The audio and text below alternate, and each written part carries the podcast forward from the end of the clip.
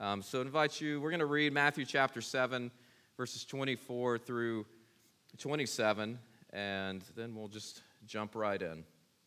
This is God's word.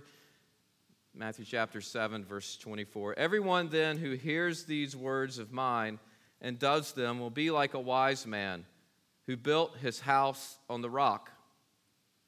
And the rain fell, and the floods came, and the winds and blew and beat on that house. But it did not fall, because it had been founded on the rock.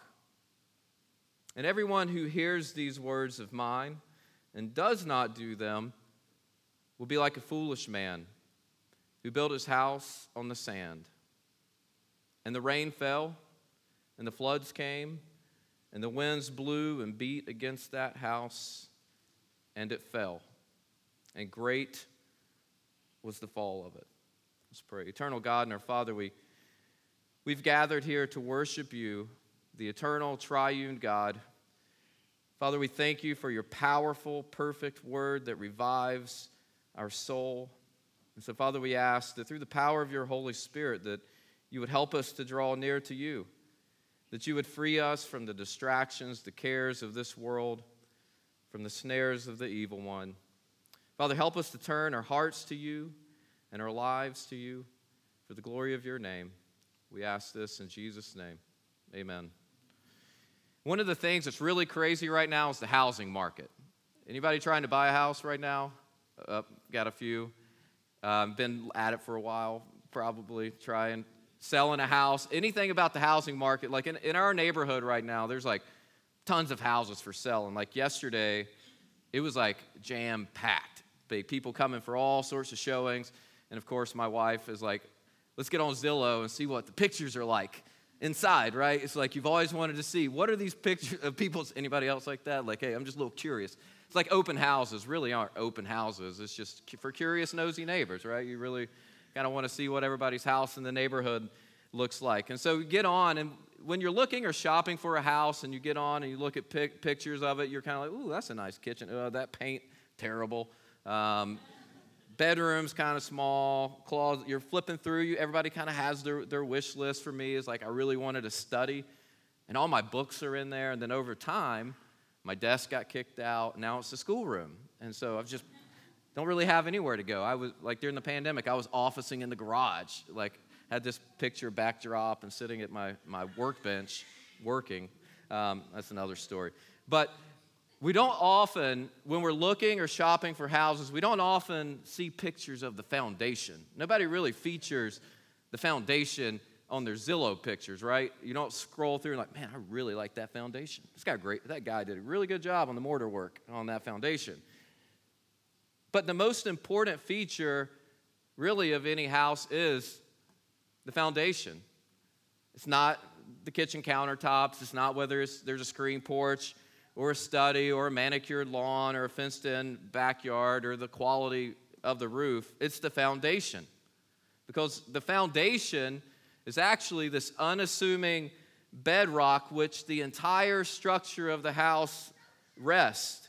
You could have the most beautiful, constructed, engineered house, and it's not going to stand on a bad foundation.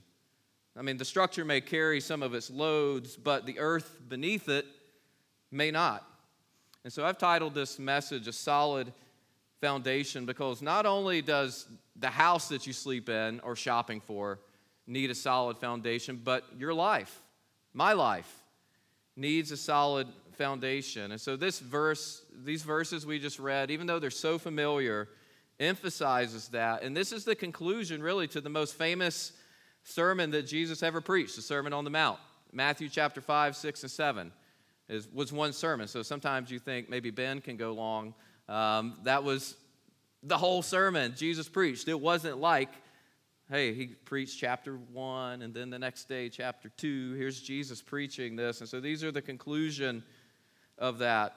And so here it is that Jesus preaches in these striking verses. And what it is, is Jesus is warning his hearers of the disastrous consequences of those who hear his word without doing what it says. So here you have two houses, two builders, two foundations, and two different destinies. And so it's worth noting that there's only two. There's not three, four, five, ten different destinies. There's two. And so this morning, we're going to see that the life built on Jesus Christ will endure. The life that's built on Jesus Christ will endure. So, this is the story of two houses, two builders, two foundations, two destinies that teach us three truths about the life that endures. And so, the first truth that we will see from the text is that the life that endures is built on a solid foundation. And so, the story that Jesus is telling here is that the importance of building on the proper foundation, and the foundation is built on hearing and doing the Word of God. So, the major emphasis is on obedience to Jesus Christ and His Word. And so, obedience is absolutely central to what it means to be an authentic Christian. But hearing is important.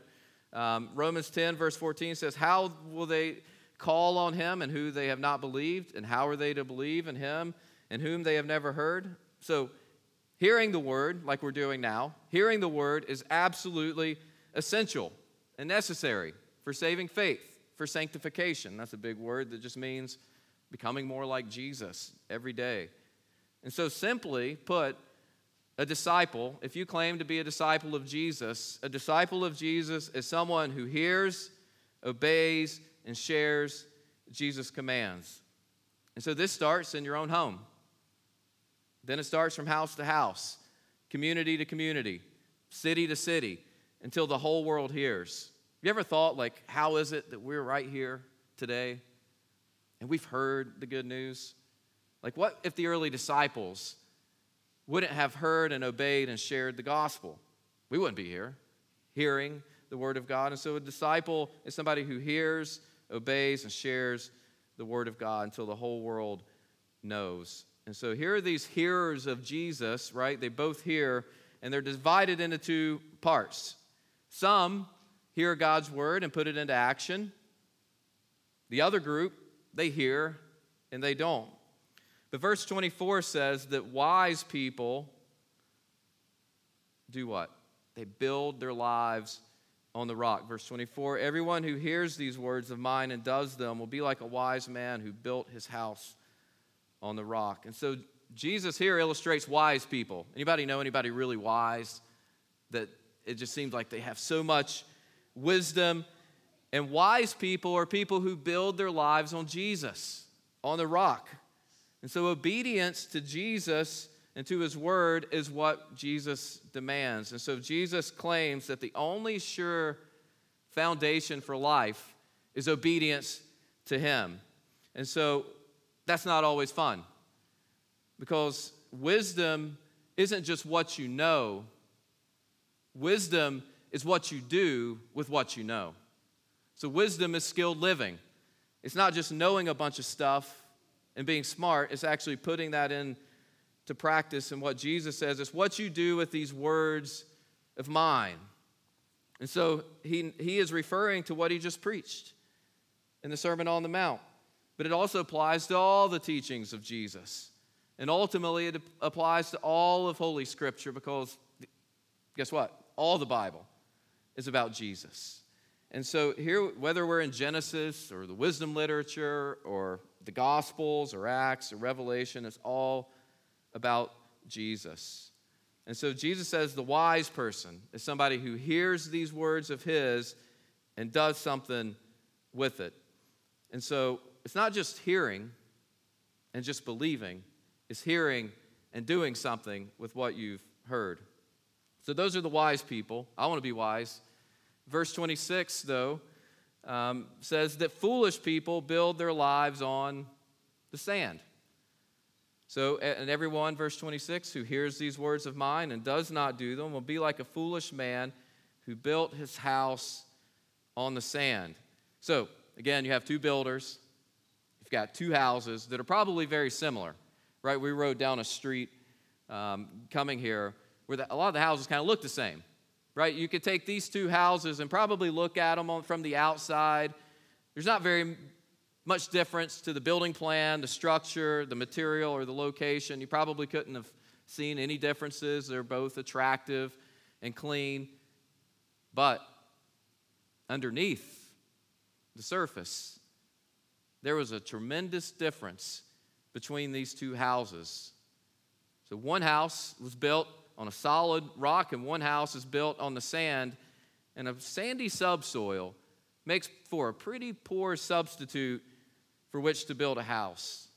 Sand is unstable, always changing, moving. It's not stable.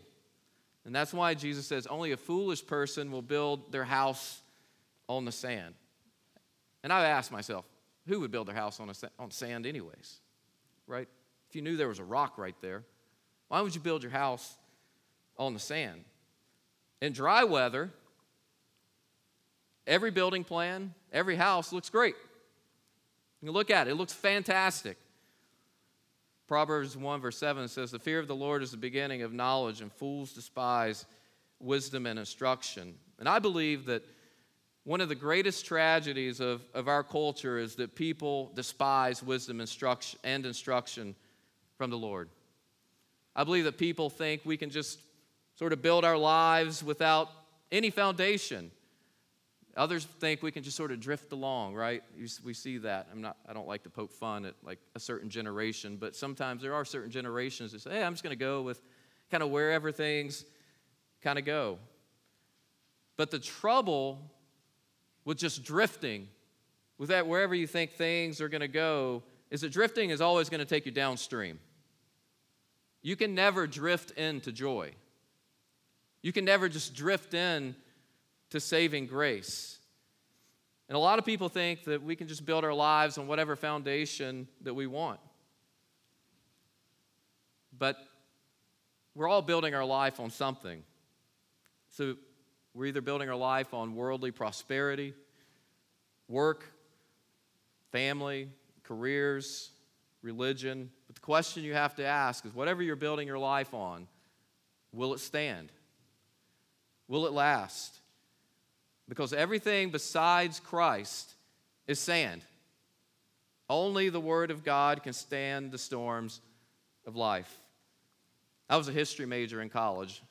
Um, I don't know if anybody likes history, but anybody know our third president? Thomas Jefferson. Um, he was greatly respected, admired. He was a great man. Yet Jefferson never really called Jesus his Lord. He would claim to be a Christian and believed in Jesus, but after Jefferson studied about Jesus, he set, he set out to separate what he called the, dung, the, the diamonds from the dung hills in the Gospels. And so, what was the result is Jefferson actually sat down with a penknife, scissors, and cut and pasted. It was like a, an old timey cut and paste rule, right? Control copy, whatever.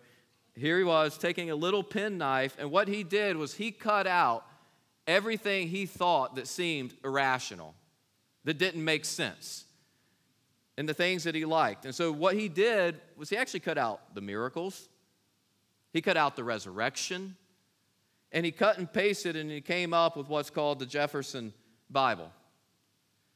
Now, I doubt very few of you have actually taken your Bible with a pair of scissors and said, hmm, let's do this today as for family night. Let's just, everybody I'd like you to go through and cut out what you don't like about the Bible and just leave what makes sense to you. We don't literally do that, but a lot of times we, we live like that. I like that part, and I don't like that part. This part sounds good, but that's called selective obedience. We obey the commands we happen to like. But we absolutely have to be willing to bend our wills to His and obey the totality of God's Word. So, radical, radical submission to the exclusive lordship of Jesus Christ is absolutely essential. And it requires radical obedience to what Jesus commands, not just selective obedience. And this hit home to me a few years ago. I was born in Kings Mountain, North Carolina. My wife is from Charlotte, kind of native North Carolinians. Um, I, was, I believe God saved me when I was about eight years old. My mom was the spiritual leader of our home.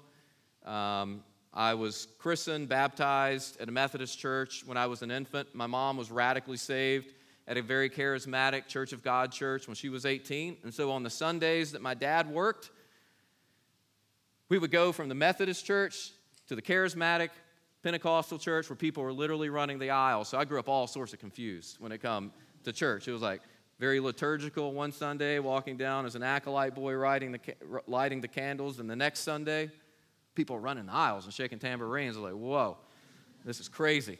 Um, I just grew up confused. But I preached my first sermon at a church when I was 10 years old.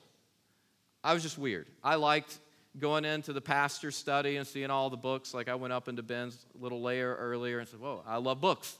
I like I saw my pastor wearing the robe and you know growing up and was like, I want to wear a robe when I preach. But I didn't have I don't have one today. Um, but I grew up liking that. And so somebody told me early on, hey Justin, if you want to be a pastor, you have to go to undergrad, and then after undergraduate, you have to go where? Seminary. So I went to seminary. And it took about as long to go to seminary as it took me to go to undergrad. So I'm in it a lot of time and money. And then we landed um, at a great church in town, Calvary Church, big church, uh, where my wife grew up. Was a student pastor there for a long time. While we were there, they built this, you know, we built this $10 million, 50,000 square foot building for the youth, 400 something kids in the youth group. Um, went from there to another church. And by kind of professional sort of church standard, hey, this is great. Uh, but probably four years ago, I felt really convicted by something. And I was pulling out of my driveway on a Sunday afternoon. I'd already been at church on Sunday morning, and for some reason, some churches don't like to cancel church on Super Bowl Sunday. I just wanted to be home, taking a nap. I'm serious, watching the Super Bowl and not going back to church. And I know that sounds terrible as a pastor, but um, I just wanted to be home. I think the Panthers were playing, and so, but I pulled out of my neighborhood, pulled out of my street, and a lot of my neighbors are outside, hanging out, right, with their kids. And I was like, you know what? I don't know any single one of their names. Here I am, a youth pastor, successful youth pastor telling middle schoolers and high schoolers, hey, you know, how about on Monday at your lunchroom? Why don't you get up, go over to another table, share the gospel with your friends? That's a much harder ask for a middle schooler and a high schooler than a professional pastor. But yet I was neglecting fulfilling the Great Commission in my own life. Selective obedience. Oh, God, I'm, I'm telling other people to go do it. Pastors are good at that hey, go do this, go do this this week, try this, try that, and then, and I felt whammed, kicked in the face by the Holy Spirit. And so my wife and I started making changes, just started walking our neighborhood, prayer walking, hanging out front instead of the back. Um, and around that time, I met a guy who pioneered a church planting and disciple making movement in Africa that started 50,000 churches and reached 5 million people with the gospel in 12 years. And I'm like, man, I felt really good. I had five visitors show up at my kung fu night for the youth last Friday. like, yes, rock star youth pastor. I, those, and those all happened within a month. And so from then, I just started asking God, God, one, I repented, Lord. I, I, I know a lot, I know a whole lot. Because I believe in America we have what I call the fat headed sheep syndrome. We know an awful lot. There's no shortage of podcasts, sermons, books. Anybody ever get recommended a podcast or a book before? Hey, you all check this out. I just stop. It's like there is no shortage of information. But being a disciple of Jesus means that I know it, I obey it, and I share it. And I wasn't doing that. I knew an awful lot. I have a ton of books. I've read a lot of stuff, I have a degree. But I wasn't taking what I know and I wasn't obeying it and I wasn't sharing. And so the Lord just gave us the opportunity and really just said, God, you have to show us because I was about to lose a paycheck. I was about to lose all sorts of what I found my identity in.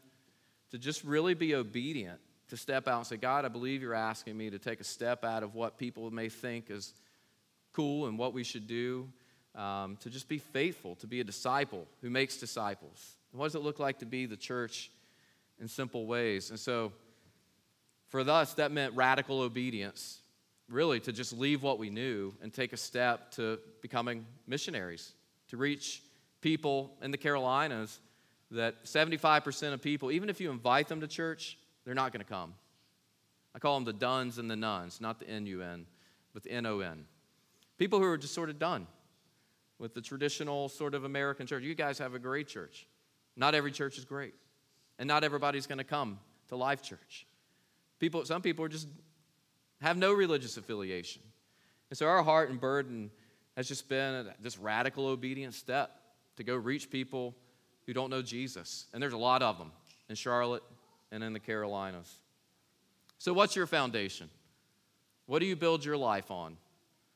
Maybe God's asking you to take some sort of radical step of obedience. It doesn't have to be radical like mine, but it could just be a step. If God, I know this, but I know that I'm not obeying it, and I know that I'm not sharing. So, first, we've seen the life that endures is built on a solid foundation. And the second truth we're going to see is the life that endures is tested by storms.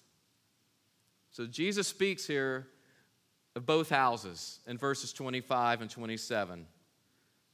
The rain fell, the floods came, the wind blew and beat against that house. Now, every house looks secure in weather like we have today.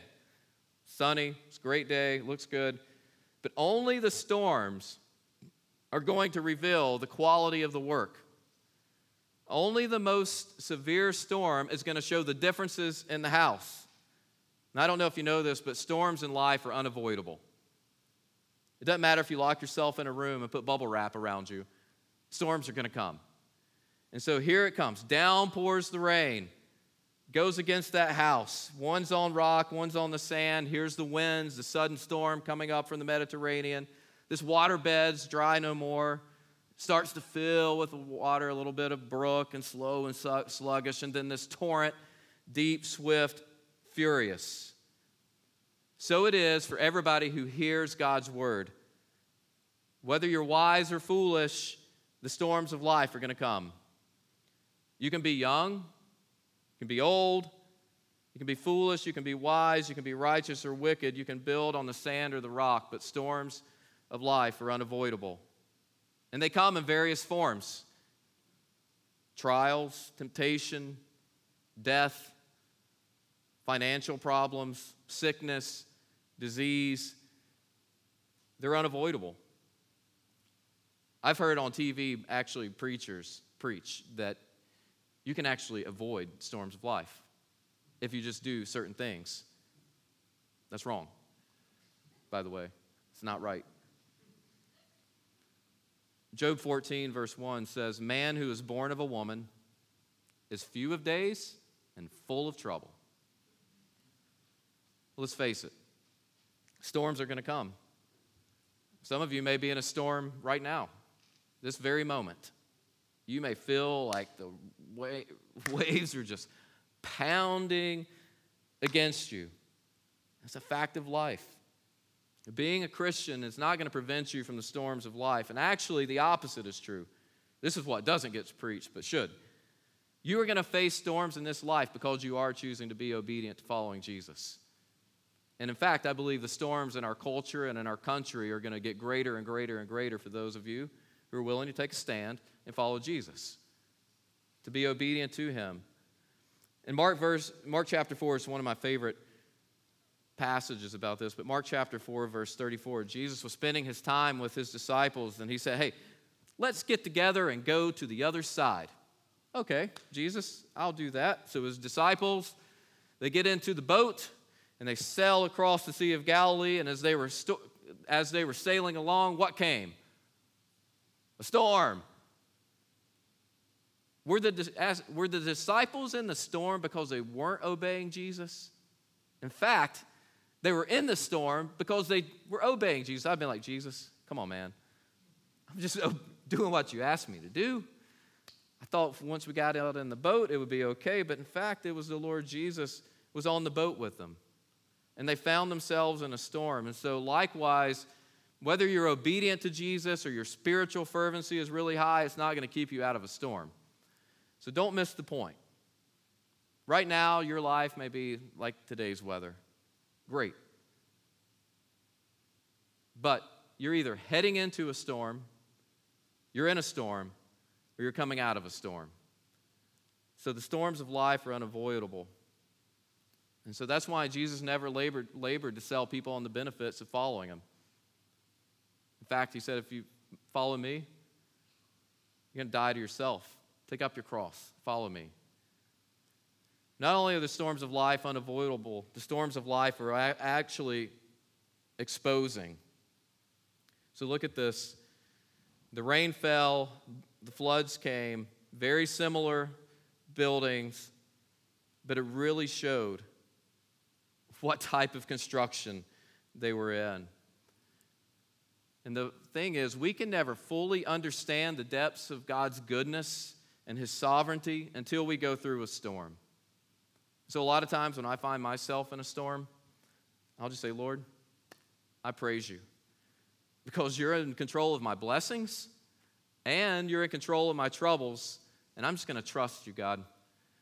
Not, it's not to make it light or not hard, but the storms of life are exposing. And last, not only is the life that endures is built on a solid foundation, it's going to be tested by the storms, but the life that endures is actually safe from destruction.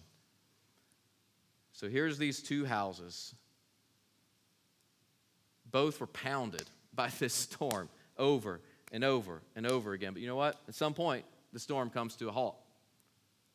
You know, when you go flying and you fly and you get and you're flying into a storm and you finally reach that point where you go above the clouds and the storm's gone. That happens. The storms are going to come to a halt. The rain can only accumulate so much and the wind can only blow so long. So the question that you must ask is not how long the storm is actually going to last, but how long will you stand in the midst of a storm or when the storm is done. Philippians 1, verse 6 says, I am sure of this, that he who began a good work in you will bring it to completion at the day of Jesus Christ. People who build their lives on the word of God will stand. Verses 24 through 25 says, Everyone then who hears these words of mine and does them will be like a wise man who built his house on the rock. And the rain fell, and the floods came, and the wind blew and beat on that house, but it did not fall because it had been founded on the rock.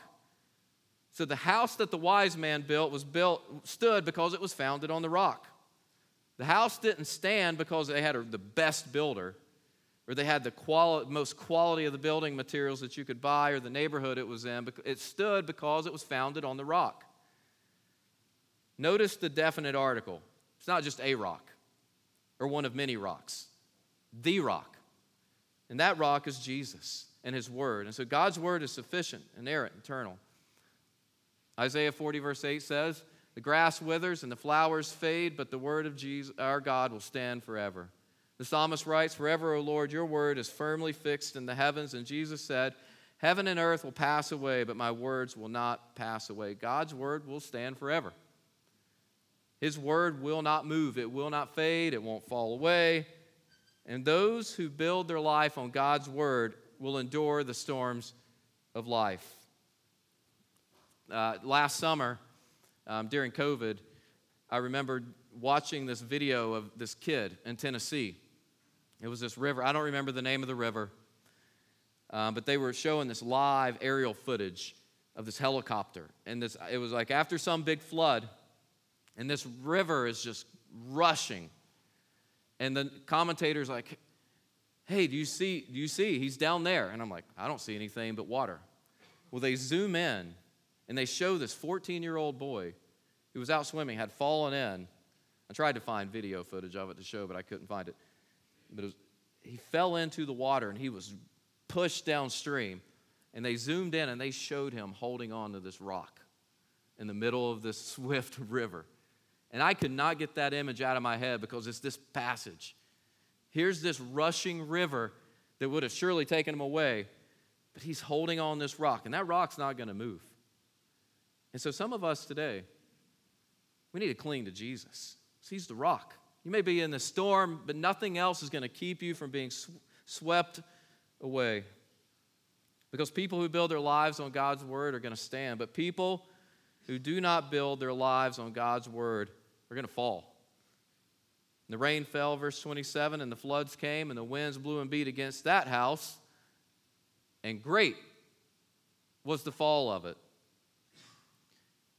Any philosophy or worldview or religion other than Christianity seems to work when life is easy and you're experiencing good sunshine. But when storms come and beat upon that house, only one who's built on Christ will stand. Some of you may be here, maybe you haven't yet placed your faith and trust in Jesus Christ, and you're saying, hey, I've made it through a lot of storms on my own. I pulled myself up by my bootstraps and made it. Nothing was really hit. But what about the final storm? What about that storm that often comes with dramatic suddenness? We don't all get to plan our own ends. That final storm in life ends. And when you stand before your Creator, what have you built your life on? Who have you built your life on? And everybody today, this morning, has to ask what is the rock on which I'm building my life? Is my foundation sure? The Bible says God is a rock and refuge for his people, and Jesus later is going to say he is the rock. So they have good foundations. These houses are built solidly. But if you have a poor foundation and you build poorly upon them, you will ultimately be destroyed. You will spend an eternity apart from Christ if you do not cling to Jesus. And the text says, Great will be the fall. So this morning we've heard from the rock and the sand, these two different builders, two different foundations that the house represents. I believe that it's possible to like know all the right things, to have the right doctrine, go to the best church, have everything formulated just right and still stand before God and say, God, I, I said that I knew you, but I really didn't possess you in my heart. I really haven't placed my faith. And there's no other name given to men whereby we can be saved but His. And so it's on this rock that this morning I invite you to build your life on. For some of you, you may be building your life on things, other things other than Christ. And maybe you just need this morning to repent and say, God, I don't want to build my life on these things anymore. I want to build my life on you. For some of you, maybe you've never even placed your faith and trust in Jesus Christ to begin with, but say, God, I repent. I ask you to forgive me of my sins. And this morning, I'm going to start fresh with you. For others of you, as I said, you may be in the middle and you're being pelted right now by a storm. Or maybe you know somebody, probably all know somebody who's just being pounded by a storm. And what a great opportunity that we just need today to find rest and trust in the sovereign hand of God. So that we can all say from the depth of our heart with the hymn writer, My hope is built on nothing less than Jesus' blood and righteousness. I dare not trust the sweetest frame, but wholly lean on Jesus' name. On Christ, the solid rock, I stand. All other ground, a sinking sand. All other ground, a sinking stand. The life that's built on Jesus will endure, it will last.